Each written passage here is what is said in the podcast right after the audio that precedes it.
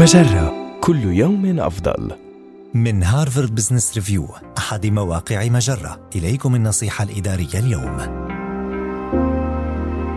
كن قدوة يحتذي بها موظفوك في ممارسة التفكير التأملي.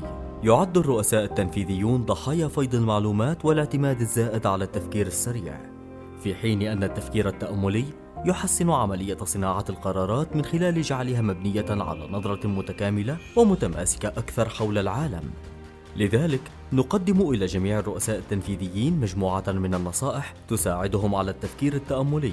أولاً وقبل كل شيء، خصص بعض الوقت للتأمل بانتظام لتطوير روتين دائم على أن يكون هذا الوقت مضموناً على جدول مواعيدك فيمكنك تخصيص وقت محدد للتفكير غير المخطط من خلال توزيع هذا الوقت على مدار الأسبوع أو تخصيص يوم واحد للتأمل ولجعل عملية التأمل مثمرة أكثر حاول الاستعانة بمدرب موثوق. ضع قائمة بالأسئلة التي تحفز التفكير التأملي لديك. ويمكنك وضع أسئلة متنوعة للارتقاء إلى ما هو أعلى من الاعتبارات التكتيكية.